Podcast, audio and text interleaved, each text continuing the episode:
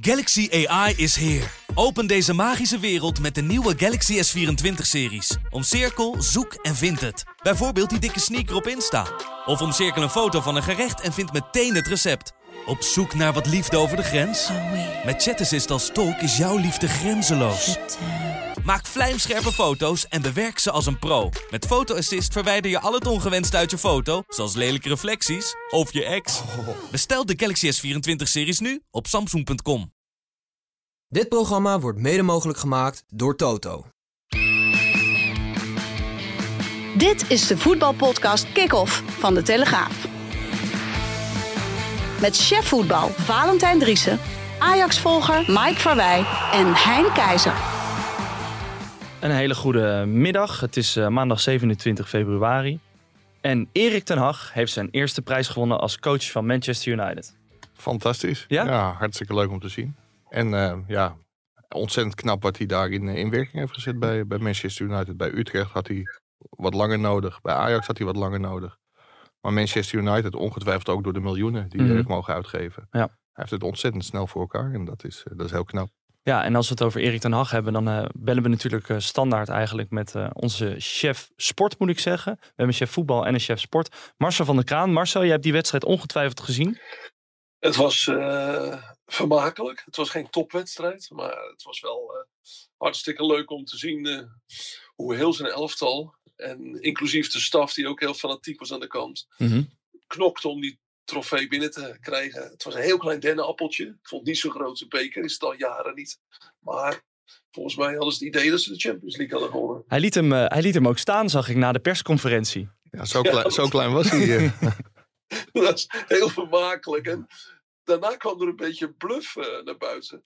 Die we eigenlijk niet zo vaak bij Ten Hag zien. Hij zegt, ja, dat maakt niet uit. Hij, hij zegt, deze is al binnen. hè. Eh, This is, this is one. Hè?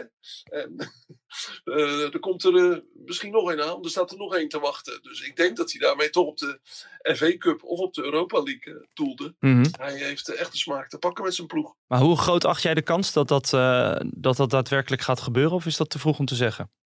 Nou ja, in de Europa League eh, moet je een beetje geluk hebben met je tegenstanders. Maar Mhm. als je Barcelona kunt verslaan over twee wedstrijden. Ja, eh, wie kan jou dan nog echt tegenhouden? Dan hoef je in ieder geval van niemand bang te zijn. En, ehm, en in de FA Cup heeft hij natuurlijk ook een goede kans. Woensdag alweer West Ham. Hè? Eh, Ja. Dat is de volgende orde daar. En nog een paar wedstrijden. Dan staat hij weer in de finale. Ik vond het wel interessant. Je zegt dat, dat er werd gedaan alsof ze de Champions League winnen. Maar als je dan toch kijkt wie die allemaal heeft verslagen in, in dit toernooi. Eh, Nottingham Forest, Charlton, Burnley en dan nu Newcastle. Valt toch wel mee? Ja, nou is het wel zo dat bij Newcastle er een nog veel grotere honger naar een prijs was dan bij Manchester United. Die hebben geloof ik al 28 jaar geen finale meer gewonnen. Hè? Die hebben, zitten echt met dat hele legioen, want dat, is- dat moet je ook niet onderschatten. Het hele noordoosten van Engeland is echt werkelijk voetbalcrazy.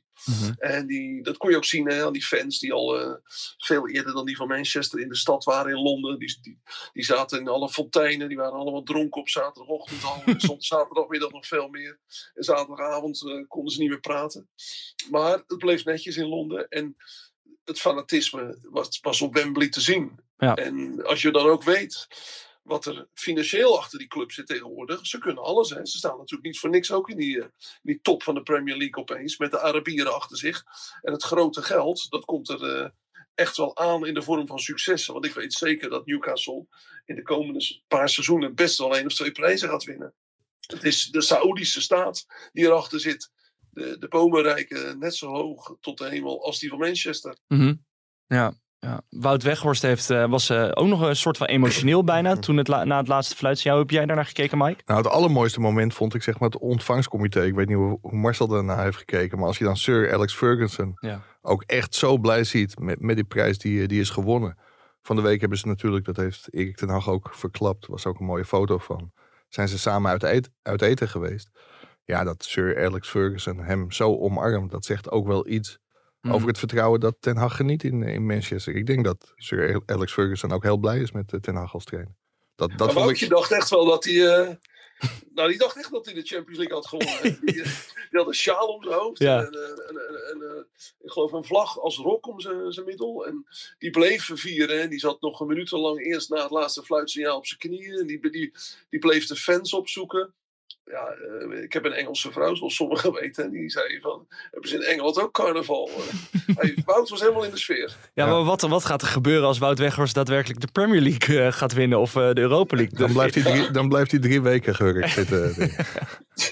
ja, en als hij nog een keer echt scoort ook. Hij was er dichtbij. Ja. Hij had een geweldige actie.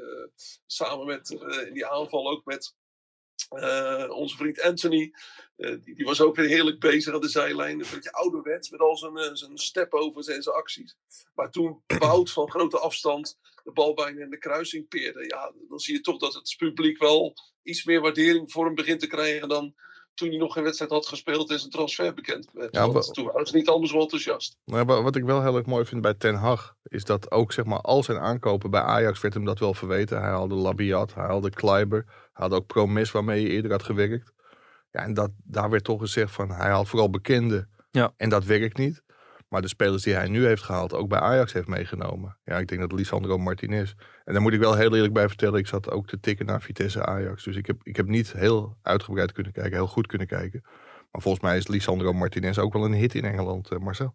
Uh, Martinez, dat is de warrior, zo noemen ze hem. Het is uh, een beest in het veld. En dat vinden die supporters van Manchester United echt geweldig.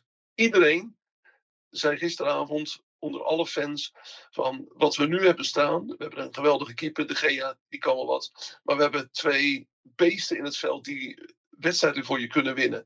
En dat zijn Martinez en Casemiro. Ja. Die twee sprongen er echt uit. En Ten Hag uh, gaf ook natuurlijk wel even de loftrompet op die jongens. Hè. Dat, uh, die had wel door dat deze mannen ergens voor stonden. En Martinez die gooide zich voor elke bal. Die, die liep met een hoofdwond in het veld.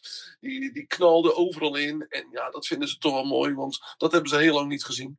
Nee, het zou ook een les moeten zijn, denk ik, voor de Nederlandse clubs. Want er werd geroepen van zwaar overbetaald. En uh, ja, Ajax moet handjes dichtknijpen. Het was natuurlijk ook een geweldig bedrag. Je doelt op Anthony nu of op ja, Martinez? Nee, Mart Martinez ook. Dat, ja. dat was ook uh, 60 miljoen. Ja. Dus dat is gigantisch veel. Uh, gigantisch maar veel. Mike, wat zou er nou gebeurd zijn als hij die Timber had gekocht? Want dat was zijn eerste optie. Hè?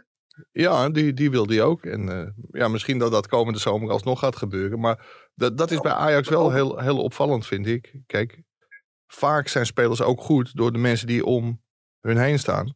En dat zag je bij Timber nu ook wel. Kijk, nu moet hij het alleen doen. Ja. En met Martinez naast je is toch een... Uh, ik, ik moet zeggen, Timber blijft de uitstekende verdediger hoor. Mm. Maar met Martinez naast je is het natuurlijk wel een stuk makkelijker voetballen... dan met Bessie die net uit Schotland komt en Ja. compleet moet wennen in Amsterdam. Maar ik, ik ben het met Marcel eens. Ik denk dat het... Uh, ja, soms vallen dingen... Volgens mij waren ze eerst ook met een andere aanvallen bezig... en is later Anthony pas in, in beeld gekomen. Ja, dat zijn voor Ten Hag toch de momenten geweest dat hij kon zeggen: dan wil ik die en dan wil ik die. En dat pakt gewoon geweldig goed uit. Ja, en terugkijkend, Marcel, uh, is uh, de zet geweest om Cristiano Ronaldo eigenlijk, uh, nou, te ontslaan is niet het goede woord, maar te laten gaan. Is dat een cruciale geweest in dit hele verhaal? Nou, gisteravond had Gary Neville, oudspeler hè, en icoon van de club, het eigenlijk wel bij het goede eind. Hij zegt: er werd gevraagd of Ten Hag uh, zo bijzonder is omdat hij een ijzeren vuist uh, gebruikt. Uh, nou, dat is, hij, he doesn't rule with an iron fist, werd, werd, er gezegd. Nee, maar hij heeft wel een aantal momenten gekend die heel bepalend zijn geweest voor de sfeer in de, in de ploeg en bij de club en waarmee hij de discipline heeft aangehaald. Toen ze 4-0 verloren van Brentford in die eerste fase van het seizoen, toen ging hij de volgende dag meteen zelf mee. Hardlopen 13 kilometer. Hij, uh, strafte Rashford, wat nu de grote man is en de topscorer. Die strafte die keihard toen hij een paar minuten te laat kwam. Die, Ja. die gooide die daarnaast op de bank. Toen Cristiano ging muiten, zei uh, Ten Hag, jammer voor je, maar je blijft lekker op de bank zitten. En uh, ik bepaal wat er gebeurt hier en niet jij. Nou, en al die momentjes hebben toch wel duidelijk gemaakt aan de spelers dat Ten Hag bepaalt wat er gebeurt. En dat is misschien wel het enige wat uh, een beetje aan Ferguson doet denken. Als Ferguson iets in zijn hoofd had, nou, dan hoef je echt als speler niet te denken dat jij het anders kon doen. No-nonsense aanpak. Ja. Ja, duidelijk. Mike? Ja, dat, dat het ontzettend leuk is dat hij, eh, dat hij nu als eerste Ja. prijs heeft. Ik moest er wel om lachen, hoor, want normaal gesproken zou je zeggen, die, die Carabao Cup. Aan het begin van het seizoen nemen de topclubs die cup niet eens serieus. Dan komen ze vaak met hun tweede elftal. Mhm. Maar naarmate het toernooi vordert, wordt dat toch wel heel serieus genomen. En als je dan de blijdschap ziet en ook de trots bij Ferguson en ja, ook bij Ten Hag. Dan Ja. is dat toch een schitterende prijs. En Zeker. er wa- was ook wat commentaar dat het misschien wel te uitbundig werd gevierd. Maar ja, Ach, ja. dat, dat moet Je staat op Wembley. Ja. ja. Ja, daarom. En als je een prijs pakt en ook na zo'n lange tijd. Ik kan, ik kan het me heel goed voorstellen. En vooral als je het gevoel hebt van misschien is dit de opmaat naar veel meer mooie dingen. Zo. Ja, dan, eh, dan mag je het wel even vieren. Ze mochten ook een biertje nemen gisteravond. ik. Kleintje, een kleintje. Hij heeft ehm, maar één keer verloren in de laatste vier maanden, geloof ik. Hè? En dat begint ook wel een dingetje te worden. Dus ehm, het is best eh, een goede kans dat hij nog wat meer gaat winnen. Dus gaat vervolgd worden, Marcel. En eh, Manchester kan zich, maar, eh, kan zich maar voorbereiden op wat er gaat gebeuren als Wout Weghorst nog een prijs pakt. We moeten er maar gauw weer naartoe. Marcel, dankjewel. Van Manchester gaan we natuurlijk terug naar onze eigen eredivisie. Maaike zat al bij ons in de studio en Valentijn die is nu ook aangeschoven via een verbinding met Honslersdijk. Maar dit wat duurde zo lang. Het is nou wel tijd voor de stellingen. Ja, ja, ja, Roelof Hemme die, eh, die blert in mijn oor. Maar ik, ik wilde toch nog even één eh, anekdotisch iets vertellen. Ik was gisteren Feyenoord eh, Fortuna aan het kijken. Toen schoot Mats Wiever er een ongekend mooi doelpunt in. Ja, prachtig. En het eerste waar ik aan moest denken was Valentijn. Want, Scoorde je vroeger ook zo? Nee, nee, Valentijn die is natuurlijk van de Mats Wiever fanclub. Ja, dat heb ik niet slecht gezien, hè? Nee? Nee. Nou, ik vind het heel goed dat jij mij met eh, hem associeert, ja. Ja? Ja, dat zal, eh, hè, dat zal heel lang gaan duren, want ik denk dat de Mats Wiever een hele mooie carrière tegemoet gaat Ja. als hij zich zo blijft ontwikkelen. Ja, je, moet, je moet even je telefoon of je horloge niet zo dicht bij de microfoon houden, Van, want dan komt dat piepje zo, eh, zo weer. ja, maar- Ja, ja, ja. ja nou, ik, ik zal eh, verklappen waar ik mijn horloge verstopt heb, want eh, hij blijft nu alleen maar piepen en ik krijg hem niet meer uit. hij zit nu in een jas verstopt in de achterbak van mijn auto. Nou, dus dus ik, ik, ik neem niet aan dat we hem nu nog horen. maar Maar waar, waar had je dat goed, goedkope ding ook alweer gekocht? Portugal, toch? Of niet? Ja, Portugal, ja. Ja. Dus, eh, Maar, ja, je- maar ben, je, ben je van de, van, de, van de strekking goedkoop is duurkoop of is dat niet zo? Eh, ja, ja, ja. Maar dit was het dus een heel duur horloge. Ja, Ja, ja, Want ik doe niet aan goedkoop is duurkoop. Nee. Dus eh, dat is een heel duur horloge, maar het werkt niet. Dus mochten we nog een eh, horlogesponsor eh, nodig Ja, hebben. ja, ja dan, dan hou ik me aanbevolen. Ja. Heb je, heb je nooit, volgens mij Bas Nijhuis, die zie je toch best wel regelmatig bij, eh, bij VI. Die heeft toch altijd van die belachelijk grote horloges om zijn om zijn pols zitten. Eh, Wilfred Gené. Oh, is dat Wilfred heel... Gené die liet ze natuurlijk altijd expres zien. En dan deed hij zo twee vuisten omhoog. En dan zag je die grote klok hangen. Oh, is dat echt zo? Dat van Topshow? even, eh, Ja. ja, topshow. Ja, exact. Ja. Oh, wat goed. Een hele eh, dure horlogehandelaar eh, had ervoor gezorgd. Eh, Bas. Nijhuis kan zich beter laten sponsoren door Specsavers. Maar daar komen ze direct nog wel op, denk ik. hoor. Was het weer zover? Is er weer iets aan te merken op... eh, Ja, ik weet niet of jij een scheidsrechtersfluitje paraat hebt. Maar dan, Nou, dan komen we straks. Zullen we eerst de stellingen doen voordat Roelof Hemme boos wordt en Pim CD eigenlijk ook? Want die is natuurlijk aan het luisteren. wanneer is hij weer terug over drie weken? Eh, nee, hij is een week lang skiën met zijn gezin. Dus ik denk dat hij volgende week maandag er weer, weer bij is. Oké. Zoals het Er hoort. zou drie af- afleveringen zouden er niet zijn. Volgens Ja. mij hebben we er nu één gehad. Ja, dus dit kreeg twee. wel een, eh, een berichtje van hem dat hij niet alleen op de, op de latten staat. Hij staat eh, met een aantal, eh, ja, hoe noem je dat? Uh, Miel Brinkhuis en Bas Stichelaar. Oké. Bas Stichelaar staat hij op de latten in. Saalbach. Saalbach. Ja, Nee, Servaus zou kunnen. Servaus? Bas Tichelaar. Staat hij. Dat is Bas is en Miel de pers? Brinkhuis. Ja. de, de, De perschef van Ja. Nederland zelf en van Ajax. Dus eh, Daar heb je natuurlijk veel mee te maken gehad. binnenkort dan, eh, dan gaat, eh, gaat Pim misschien wel verhuizen naar een van die van Ajax of eh, KNVB. Denk je? zal wel VV Madura zou dan worden, denk ik. Ja, ik ben eh, ontzettend benieuwd. Eh, dus Pim is er volgende week maandag weer. Maar ik mag eh, maandag en Ja, deze maandag en maar- nog even. Hij zit tegenover me heen, maar je kreeg wel complimenten van een aantal luisteraars. Is dat Leuk, zo? en Nou, fijn. hij goed. En je hoort dat hij wel bij de radio heeft gewerkt. Maar ze begrepen ook wel dat ze je s'nachts hadden geprogrammeerd. Nou, ik, het allermooiste was, ik zat op YouTube, zijn we natuurlijk nu ook te zien. En daar had iemand gezegd, guitig koppie die Hein. En toen had iemand eronder gereageerd, als je guitig lelijk noemt. Daar moest ik zelf heel hard om lachen. Goed, we gaan naar eh, de stellingen. Eh, Xavi Simons, Frenkie de Jong en Wiever zullen het middenveld van Oranje gaan vormen. Oneens. Ja, nou, je moet er moeten voorbereiden. Eens. Tovenaar Ten Hag is de beste trainer van de wereld. Eens. Oneens. Bergwijn is een miskoop. Oneens. Eens. Ajax heeft de slechtste linkerkant van de Eredivisie. Oneens. Oneens. PSV heeft zijn ideale opstelling gevonden. Oneens. Oneens. En P- eh, FC Groningen gaat het toch redden. Oeh. Eens. Oeh. Oneens. Oké. Eh, heel eventjes over ehm, Ajax wil ik even beginnen. Want Mike zit hier natuurlijk in de studio. Tegen Vitesse, het was een niet al te beste wedstrijd. Maar wat ik wel opvallend vind, jij vindt Bergwijn geen miskoop. Wat, wat maakt nou dat hij geen miskoop is? Ja, ik, Op dit ik, heb- moment. ik heb zeg maar de eerste wedstrijden van het seizoen gezien. En la- Mhm. laat duidelijk zijn dat hij echt... eh, tegen Sparta dacht je een beetje verbetering te zien. Ja. En ho- hoopte je dat hij er misschien toch wel weer aan zou kunnen komen. Mhm. Maar tegen Union Berlin en tegen Vitesse was het eigenlijk weer net zo slecht als de, als de weken daarvoor. Dus Mhm. dat sprankje hoop dat Heitinga ongetwijfeld ook heeft gehad. Dat, eh, ja, dat is weer de grond in geboord. Mhm. Maar ik denk wel dat hij aan het begin van het seizoen heeft laten zien. En ook in het Nederlands elftal heeft laten zien dat hij wel degelijk kwaliteiten heeft. Dus Zeker. Ja. Om iemand nu al af te schrijven. Kijk, dit is niet zijn seizoen. Mhm. Hij heeft nog steeds wel veel goals gemaakt. Maar die heeft hij allemaal aan het begin van het seizoen gemaakt. Inmiddels al 15 wedstrijden niet.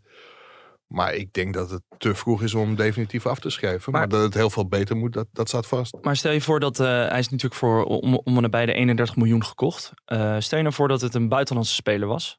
Denk je dan dat er hetzelfde over werd gepraat? Ja, je, je kunt eigenlijk pas bepalen als hij weer wordt verkocht. Mhm. En hoeveel dat oplevert. Of de miskoop is geweest en welke prijs hij in de tussentijd Ajax heeft bezorgd. Dat Ja. hoeft hij niet alleen te doen, daar heeft hij ook ploeggenoten voor. Mhm. Kijk, wordt hij vier keer kampioen.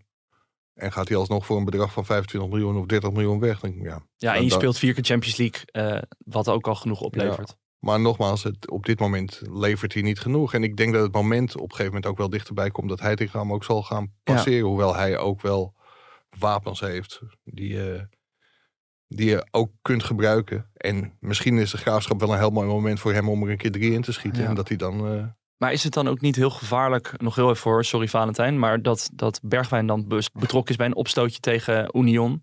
Eh, dat hij ook tijdens Vitesse dan op een gegeven moment wil hij, lijkt het erop alsof hij een man hoeft op zijn hakken wil trappen nog. hij wilde hem even een tikje geven. Ja, een tikje geven. ge- gele kaart incasseren. Is dat een gele kaart, denk je? Ja, ik denk dat het een gele, gele kaart was geweest. Als je hem gewoon een pootje hakt, Ja. dan eh, denk ik Maar dat allemaal, het- allemaal van dat soort dingen. Het begint wel een beetje een soort Ja, iets, ik- iets om hem heen te stralen wat negatief is. Laat ik het dan zo zeggen. Ja, zeker. Ik denk dat hij vol met frustratie zit. Want je wilt als voetballer natuurlijk zelf ook altijd belangrijk zijn en goed spelen. Ja. En dat, dat lukt hem niet. Dus ik denk dat daar die frustratie vandaan komt. Valentijn, hoe kijk jij hiernaar?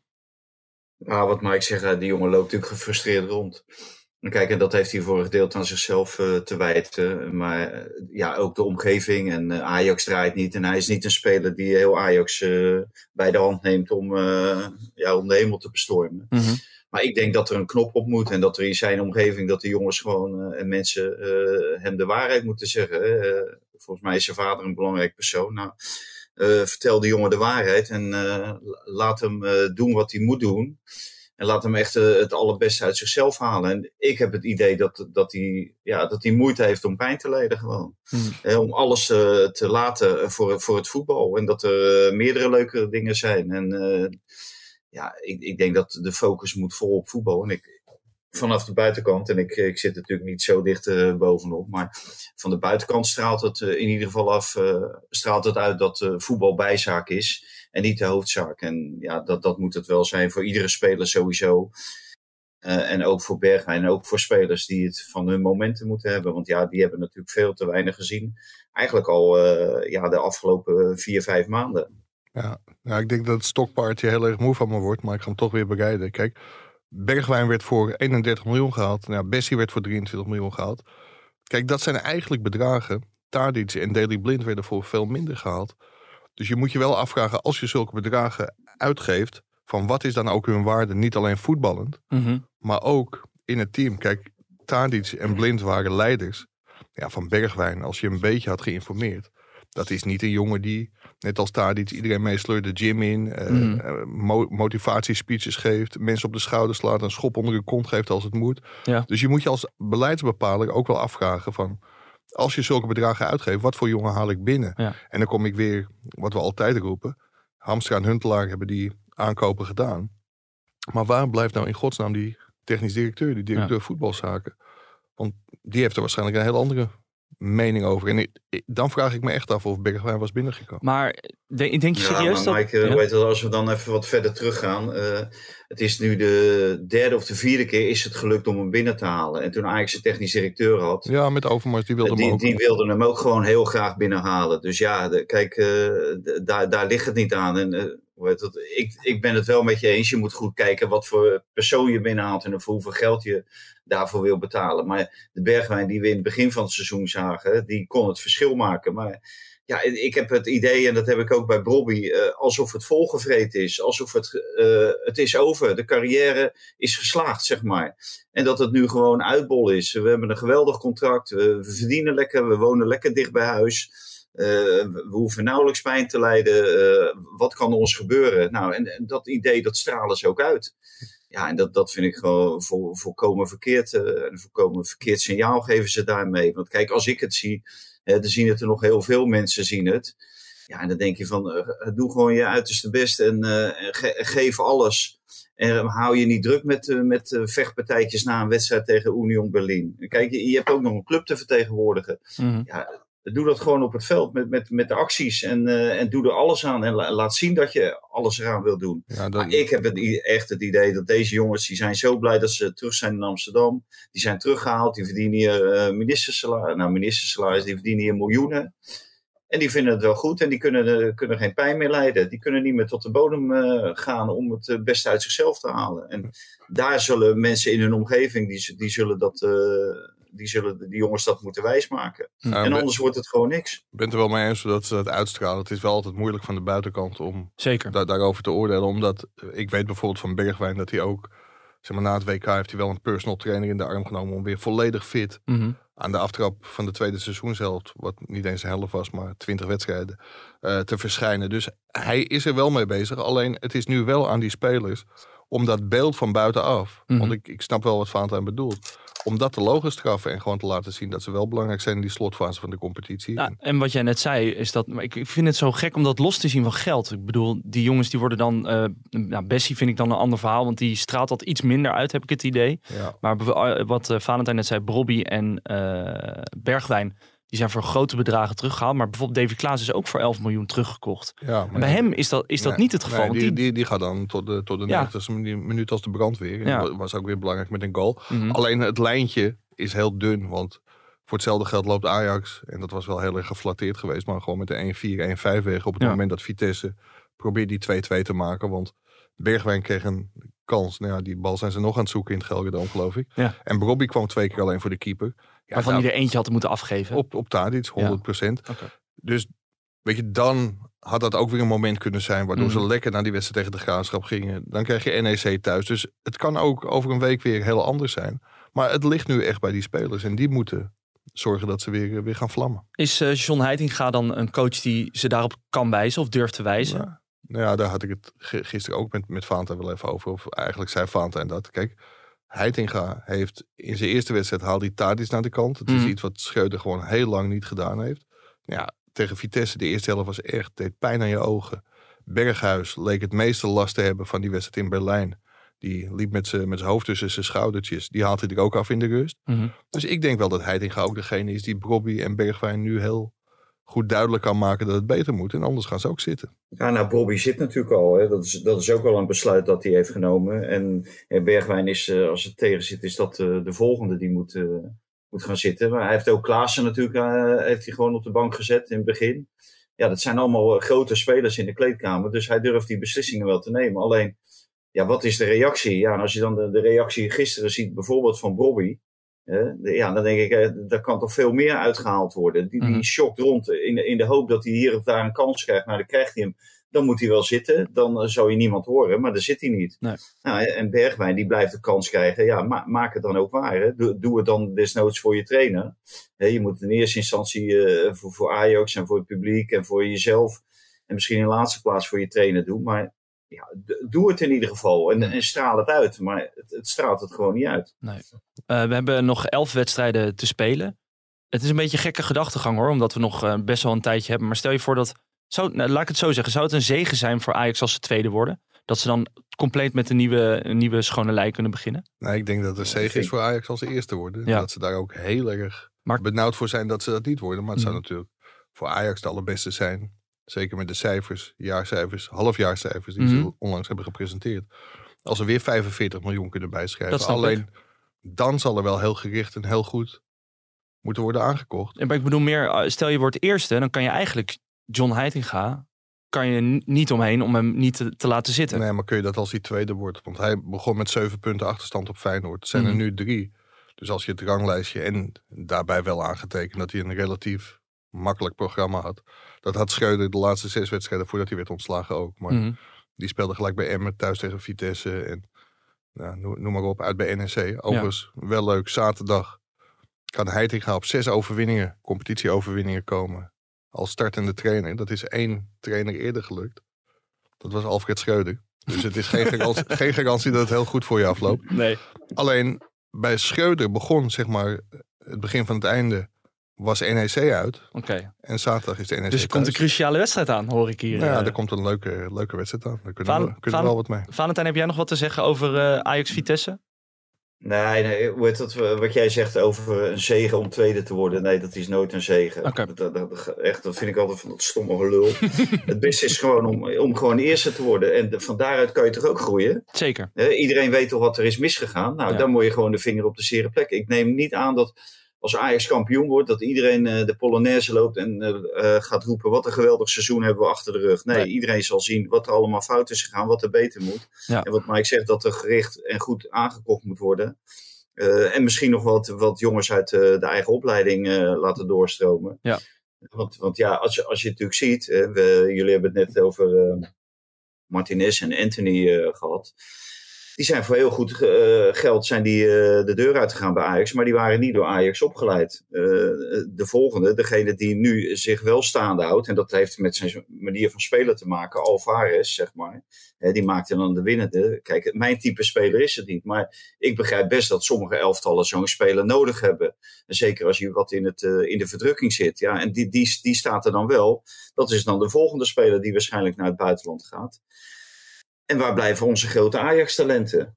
Denk van eh, hè, eh, het opleiden van zelfs van dat soort spelers lukt Ajax op dit moment niet. Nee. In ieder geval niet om die jongens te laten doorstromen. Terwijl Ajax niet op een niveau speelt waaronder ze onder Ten Hag eh, een tijdje hebben gespeeld. Hè, overwinter in de Champions League. Dat het niveau zo hoog is dat de afstand te groot is. De afstand tussen de jeugdopleiding en het eerste elftal kan natuurlijk lang niet zo groot zijn als twee jaar geleden. Maar er breekt niemand echt door. Dus d- dat, dat is wel. eh, ja, dat, dat als, als Ajax zijn, dan zou ik me daar wel zorgen over maken. Ja, Ja. het- Het was natuurlijk een glimpje en dat vond ik wel heel mooi. Want daarmee laat Heitinga ook zien dat hij een echte Ajax-trainer is. In de tachtigste minuut wisselt hij Wijndal. Die de eerste helft trouwens niet eens zo heel beroerd speelde, vond ik hoor. Maar na, na rust wel heel ver terug zakte. En dan brengt hij de 16-jarige Je- eh, Jorrel Hato. Ja. Groot talent. Mhm. Maar bij 2-1 of 1-2. Ja, ik vind dat wel, Moet je wel durven. wel mooi om te zien. Dat komt ook omdat Wijndal vlak daarvoor een gele kaart pakte. En je weet bij Wijndal nooit eh, of er dan ook nog een tweede gele kaart gaat volgen. Mhm. Maar daar loopt hij niet voor weg. En dan zet hij gewoon een 16-jarige jongen neer. Vond ik wel mooi. Overigens maakt eh Philip Cocu zich na afloop heel erg boos over de, over de gelijkmaker. Ik heb eh, even wat, wat mensen gevraagd die er echt verstand van hebben. En iemand die er echt verstand van heeft, die zei van... Ja, de goal... zal toch geen scheidsrechter zijn, hè? Nee, nee, nee, nee. Dit is Die er wel... echt verstand van hebben. Want die, die zie ik de hele week niet. eh, en Nee, scheidsrechters, de doen, rondlopen. scheidsrechters doen maar wat. Maar dit is iemand... eh, Ja, die, die kunnen we altijd... die wel verstand van altijd heeft. een vraag stellen in de top van, eh, ja, ik zal niet zeggen welke organisatie, want dan wordt het lijntje ook weer eh, heel dun. Maar ehm, ja, die, die zegt van, goal vind ik ook een nieuwe situatie. Klaassen zet geen druk op de verdedigers, hindert of blokkeert niemand en de verdediger die de bal kopt heeft alle tijd en controle om de bal te koppen. Hij kan ook kracht zetten en de bal richting geven. Dat hij de bal in de voeten van Klaassen kopt is zijn eigen fout. Daar staat tegenover dat iemand anders die ik vroeg, die zegt ja, hij staat zo hinderlijk buitenspel. Die vond dat hij wel afgekeurd moet worden. Maar dat geeft ook aan hoe moeilijk dit soort, dit soort situaties zijn.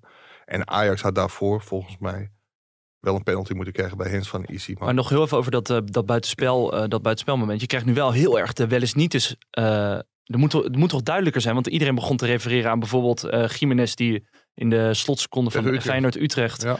ook een bal, want die is dan, het gaat dan op het moment dat je hem onder controle hebt, of het wel of niet bewust is dat die bal door wordt gespeeld. En bij Utrecht was het dus niet en bij Vitesse dus wel. ja. Dat er de intentie is om de bal eh, Nou ja, weg te spelen, maar dat is er toch altijd? Nee, maar normaal gesproken wordt er ook gezegd van zo'n VAR moet buitenspel zelf beslissen. Maar Ja. ik, ik vind in zo'n geval, haal die scheidsrechter maar naar de kant. En Mhm. Want dit is toch interpretatie, vind ik. Dus Ja. ik, ik vind dat Nijhuis, we hadden zijn naam net al genoemd, eh, Mhm. dat, dat hij toch had kunnen zeggen, Hichtler, het is weliswaar wel of geen buitenspel, maar kom zelf maar kijken en, en oordeel jij maar. Want Ja. dan leg je het gewoon in handen van de scheidsrechter.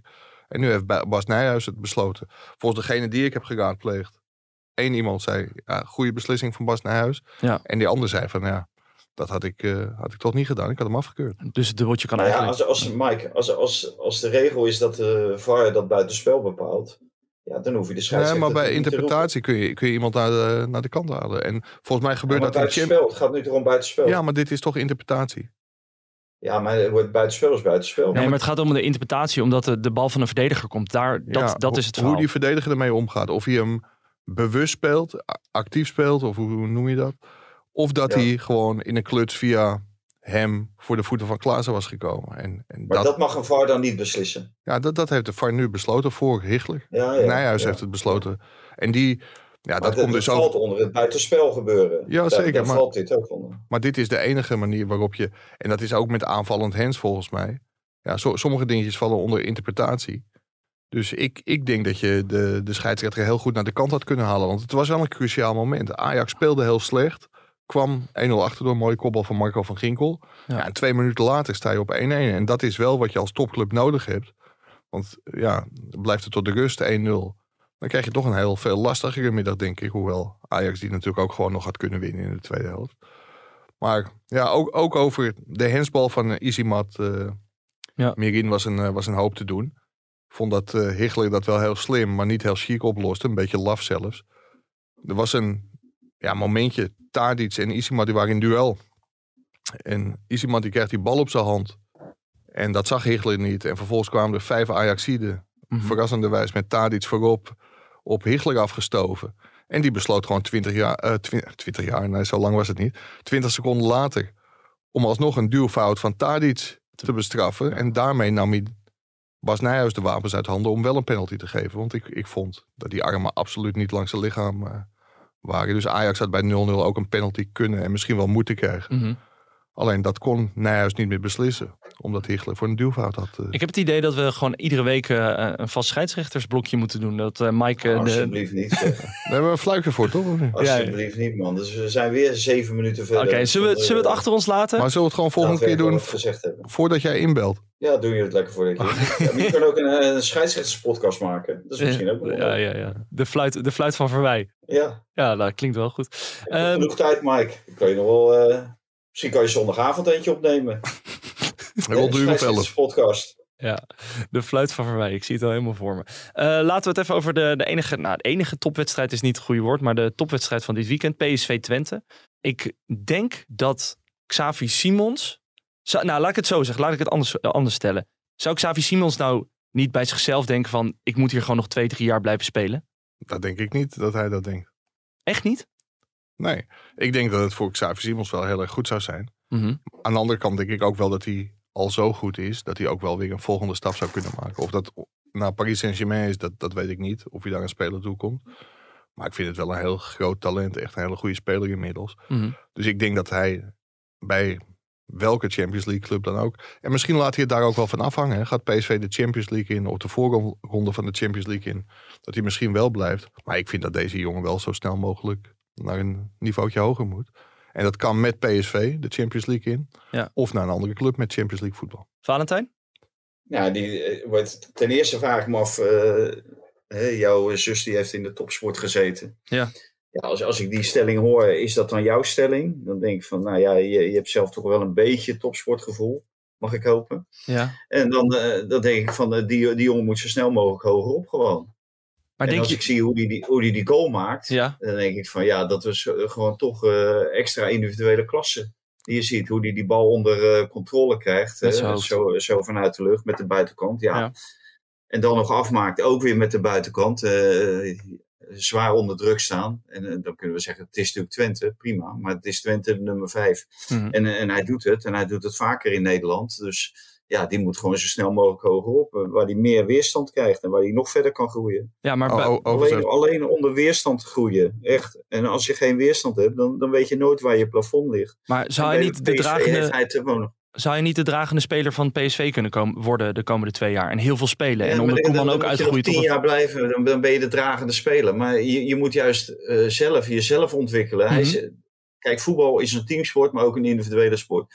Hij moet zichzelf nog veel verder ontwikkelen voordat hij een team kan dragen. Ja. En nu moet hij vaak PSV wel bij de hand nemen. Maar het is niet iemand die het, team draagt. Wel in zijn prestaties draagt hij het team af en toe. Mhm. Maar het is niet de grote persoonlijkheid van hier, eh, geef mij de bal, ik ben PSV en ik zal het wel eh, even regelen. Wat, wat Kukcu natuurlijk nu wel veel meer heeft Ja. hè, dan, eh, dan Simons. Maar, Maar- ik vind dat Simons buiten de categorie is die, die gewoon zo snel mogelijk op een hoger niveau moet. En ik zeg, wat, precies wat Mike zegt, dat hoeft niet bij, per se bij Paris Saint-Germain te zijn. Maar wel bij een club die in de Champions League speelt. Eh, overigens, En eh, als PSV dat is, en PSV gaat er ook eh, versterken. eh, kijk, daar, daar zal, kijk, als ik de manager van Savi Simons zou zijn geweest, zou ik wel willen weten wat PSV in de zomer gaat doen. Ja. Als ze Champions League gaan voetballen. Kijk, als er niks bij komt, ja, dan wordt het een, eh, een treurig verhaal in de Champions League. Dat kan je bijvoorbeeld vaststellen. Misschien kunnen we ook wel, een, ook wel een leuk eh, rubriekje over Joey Veerman maken. wat dan? Mike? Geweldige speler. Ja? Ja. Ik, eh, ik denk dat Van Nistelrooy inmiddels ook wel, want hij speelt nu ook alles, hè, dat hij Mhm. ook wel heeft ingezien dat het in het begin toch niet, eh, niet handig was om hem niet altijd te laten spelen of heel vroeg naar de kant eh, te halen. Ik heb ook, mede omdat ik zat te tikken naar Vitesse Ajax, dat zei ik net ook bij de Mhm. finale van de League Cup, niet, niet heel goed kunnen kijken. Maar als je ziet hoe, hoe die loopt te voetballen, ja, ik denk dat PSV er heel veel aan moet doen om die heel lang te houden. Maar toch, eh zei Nou, maar jij toch- Op, op de ideale opstelling zei je oneens. Toch? Ja. Wat, wat zou je dan nog wijzigen? Ja, in, in deze opstelling weet ik niet of ik wat zou wijzigen. Maar ik zou in ieder geval vier nieuwe verdedigers eh, kopen als ik eh, in de PSV-leiding zat. Ja. Ik, ik vind, blijf de verdediging van PSV toch, eh, toch heel erg matig vinden. Stel ze Maar ik verbeteren... vind eh, Joey Veerman, die, die veroorlo- veroorlooft zich gewoon veel te veel slordigheden. Ik heb die wedstrijd gisteren wel zitten kijken. mhm. En er zijn gewoon momenten dat je totaal geen balverlies hoeft te leiden. En dan leidt hij gewoon wel balverlies. En omdat hij iets verder naar achteren speelt, dan is het vaak in eh, situaties op het veld waar goede tegenstanders gebruik van kunnen maken. En dat was ook tegen Sevilla, was dat ook weer een keer. En kijk, die momenten die, die moeten er gewoon uit. En dan kan je zeggen van ja, iedereen maakt wel eens een fout. Dat is zo, maar je moet gewoon streven naar perfectie. En dat zijn de momenten waar Joey Veerman er best op, gewe- op gewezen mag worden. En aan de bal is het vaak heel goed. Mhm. Maar vind ik het af en toe ook nog te, te slordig of te gemakkelijk. Hè, dan eh, de, de bal diep geven en dan, ja, als die goed komt is het geweldig. Maar als die niet goed komt, ja, dan denk ik van, eh, ja, dat, dat is een 50-50 bal. Moet je die dan op dat moment geven of moet je meer op zeker gaan? Ja. En ja, ik, ik vind dat daar zit gewoon heel veel verbetering eh, zit erin. En dat moet je ook van Joey Veerman eisen. Want Joey Veerman is wel iemand dat als iedereen roept van Joey, je bent geweldig. Dan is Joey de eerste om dat te beamen. En te zeggen, ja, natuurlijk ben ik geweldig. Ja, En, en die denkt dan ook van, eh, prima, ik ben toch geweldig. Kijk, ook die moet je achter zijn reet aan zitten. Wat dat er gaat, was die, waren die paar reservebeurten misschien juist wel goed. Om een beetje peper in zijn reet te stoppen. Valentijn, ben jij ooit eh, gepolst als eh, motivational speaker bij een eh, voetbalclub of niet? Nee, nee, gelukkig niet. Nee, dat is alleen bij bellen. redactie. eh. Ja. Ik had wel, ik heb die wedstrijd gezien en ik had wel het idee dat PSV pas de eerste helft was echt, echt ontzettend saai. En toen in de Ja. tweede helft scoorde FC Twente natuurlijk vrij rap en toen pas begon het te draaien. Ja. Wat is Ja. dat toch? Ja, toen ging- begonnen ze gas te geven. Ja, maar dat kwam natuurlijk ook omdat ze 1-0 voor stonden. Dachten van, ja, dit, eh, dit loopt wel los, Mhm. deze wedstrijd. En toen schrok ze eigenlijk wakker door die, eh, door die 1-1. Maar eh, het klopt wel dat PSV daarna inderdaad gas gaf. En toch ook het verschil eh, kon maken. Dus dan zie je dat PSV wel de spelers heeft. eh, Betere spelers ook dan, eh dan SC Twente. Want vorige week werd natuurlijk gezegd, ja... Twente die, eh, die komt niet aan te pas. eh, welke wedstrijd was dat? eh, zonder Cherokee en, eh, en Prupper. Tegen Go Ahead en Prupper. eh, die waren er niet bij. En dat is toch het grote verschil. Ja.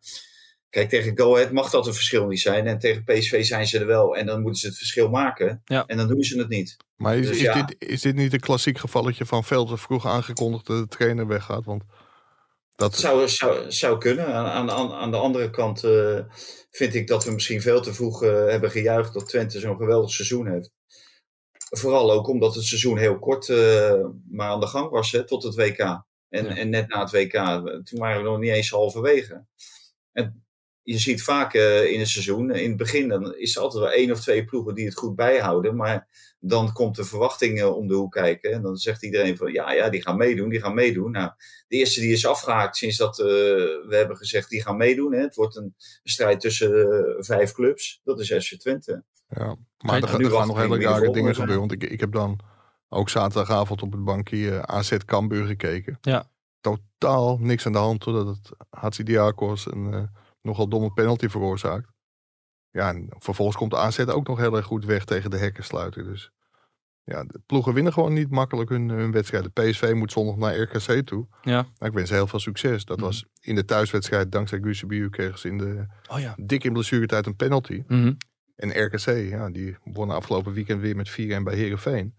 Dat zijn gewoon echt voor dat soort clubs, voor de topclubs, gewoon hele lastige, lastige ploegen. Nou, je hebt het over lastige ploegen. En eh, een van die lastige ploegen wordt ook altijd, eh, zo wordt die ploeg beschreven, Fortuna Sittard.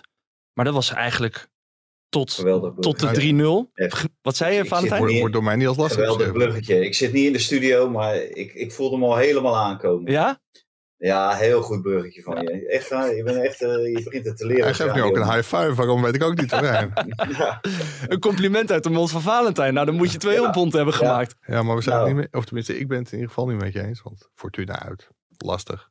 Nee? Nee. Dus dat is toch gewoon een ploeg die... eh, Aj- die- Ajax maakte het zichzelf daar lastig. Dat Ja, was de eerste wedstrijd onder Schreuder. Ja. Maar Fortuna Sittard stelt niet zoveel Nou goed, oké. Fortuna Sittard stelt niet voor, Valentijn. Je hoort het.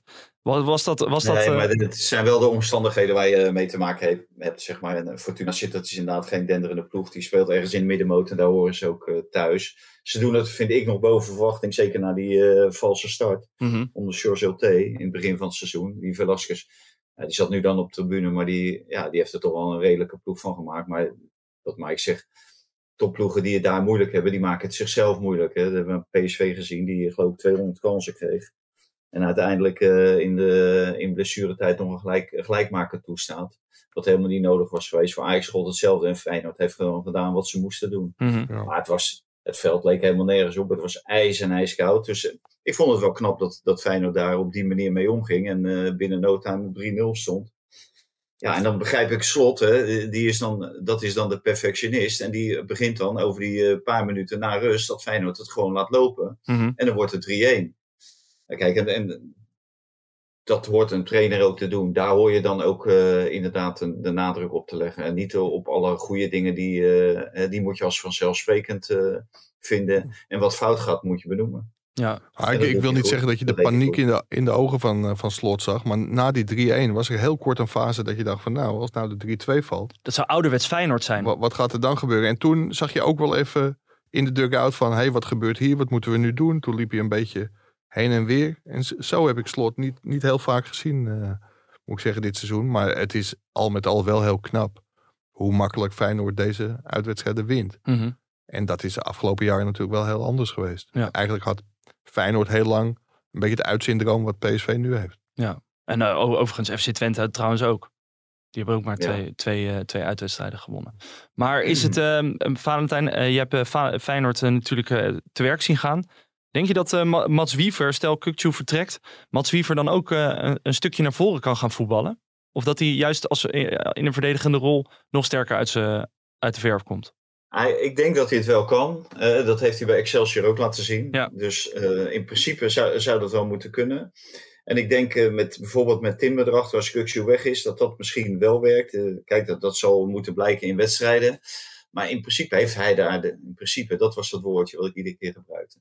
Dat was dat stopwoordje. Oh, Maar hij heeft daar de Dus- kwaliteiten voor, in principe. Ja. Maar eh, nee, ik, ik denk dat deze jongen veel meer kwaliteit heeft dan, eh, dan iedereen denkt. En daarom komt hij natuurlijk ook zo snel. Maar de positie die hij nu eh, bespeelt bij Feyenoord, ja, is hem op dit moment op het lijf, op het lijf geschreven. zou hij al, eh, zou die al een belletje hebben gekregen van Ronald Koeman? Dat weet ik niet. Maar eh, ik denk het- niet dat Ronald Koeman zomaar spelers gaat bellen hiervoor. Dat kan ik me niet voorstellen. Nee. Dus dat zou ik op zich ook raar vinden. Want er werd wel, er werd wel eh, gezegd over. Nu komt de achternaam, eh, een struikelblok voor elke pres- presentator. Quilinci Hartman. eh, die kan kiezen tussen Curaçao of eh, het Nederlands elftal. die achternaam is toch niet zo lastig? Nee, ja, heel goed. Maar het schijnt dat hij al gepost is door Ronald Koeman. Ja, dat meldde een voetbalwebsite 1908 Ja. volgens mij. Ja, Ja. Dat, dat, dat zou kunnen. Dat zou kunnen. Vind je dat logisch? Dat, dat nou ja, kijk, als ik, kijk, bij Wiever hoef je niet te bellen. Nee, om hem te behoeden dat hij voor Curaçao gaat voetballen. Dus dat dat gebeurt, dat Koeman zegt van... hé hey, vriend, je bent in beeld bij het Nederlands elftal. Misschien ga ik je nu nog niet selecteren. Want het kan over drie maanden zijn, over zes maanden of over een jaar. Maar hou er wel rekening mee dat ik het wel in jou zie zitten. Ja. En dat het Nederlands elftal waarschijnlijk wel een optie voor je wordt. Mm. Kijk, dan kan die jongen gewoon heel eerlijk kiezen tussen Curaçao en het Nederlands elftal. Dus dat zou ik niet gek vinden.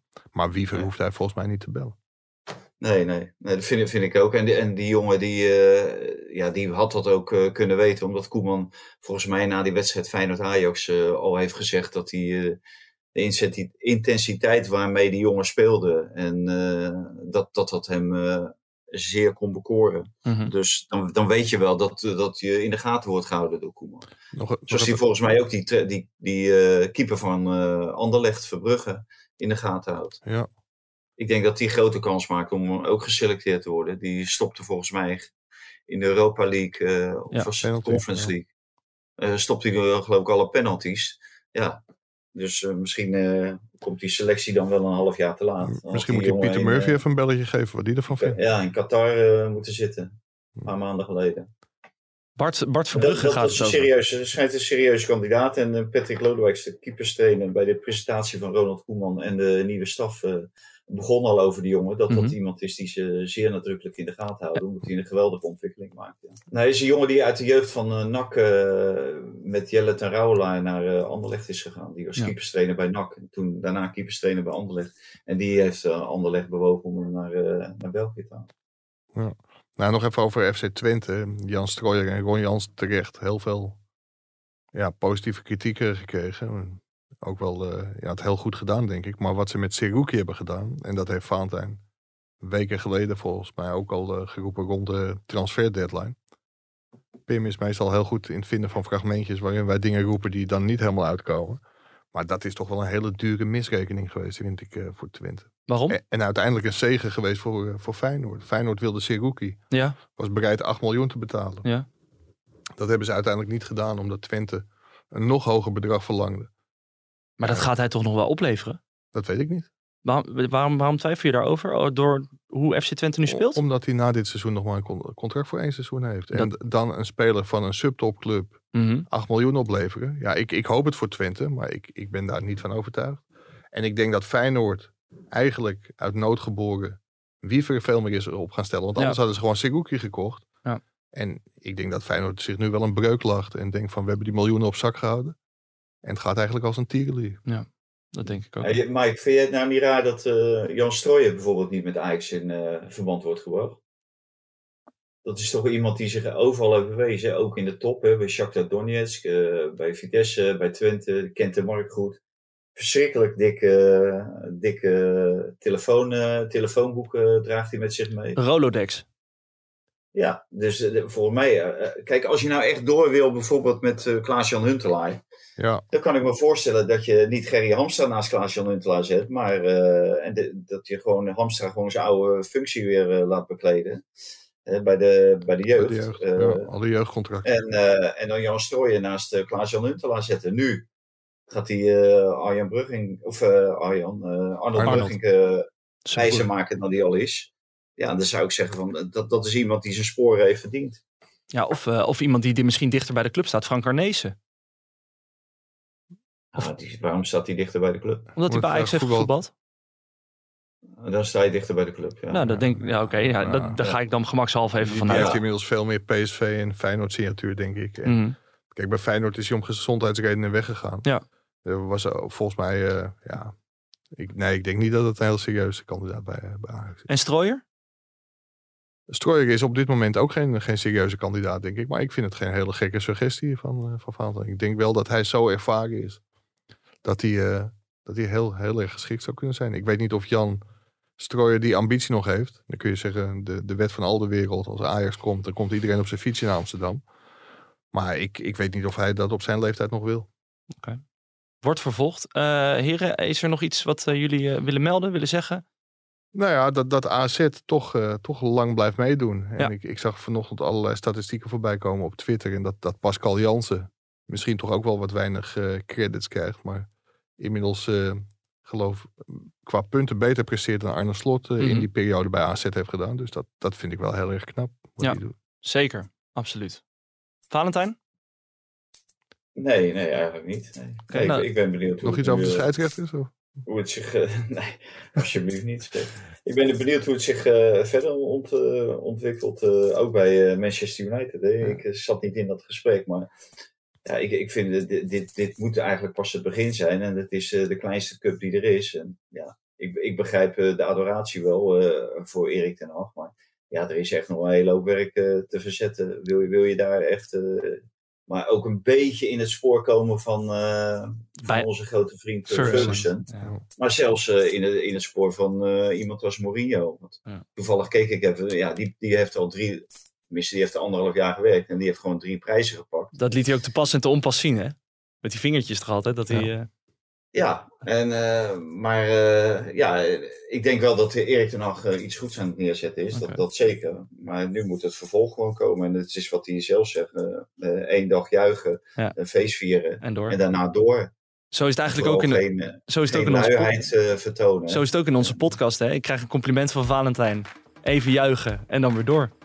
Ja, ja. Kijk. Maar jij, jij mag geen dag juichen hoor. Jij moet gewoon zo weer aan de slag. Ja, nee, Ik heb ook, ik heb ook eh, gesteld dat je wel wat aan je topsportmentaliteit moet doen. Ja, ja, precies. Toch kritisch blijven. Zo houden we elkaar scherp. Juist, heel goed. Nou, en, eh, ik ben heel benieuwd of we vrijdag al een nieuwe eh, horloge hebben ge- weten te scoren voor, eh, voor Valentijn. Ja, Dat, eh, als zowel, maar niet piept. als hij maar niet piept. Nou, dat is. eh, Ik ben heel benieuwd. Mike, Maakt dat, niet uit of hij de goede tijd aanwijst, maar Zo, niet piepen, Volgende week dat- maandag hebben we weer een presentator die piept. Ja, precies. Nou, eh, heren, bedankt voor deze maandag. We gaan een lekkere midweekse ronde bekeren en we spreken elkaar vrijdag. Tot vrijdag. Dit programma werd mede mogelijk gemaakt door Toto.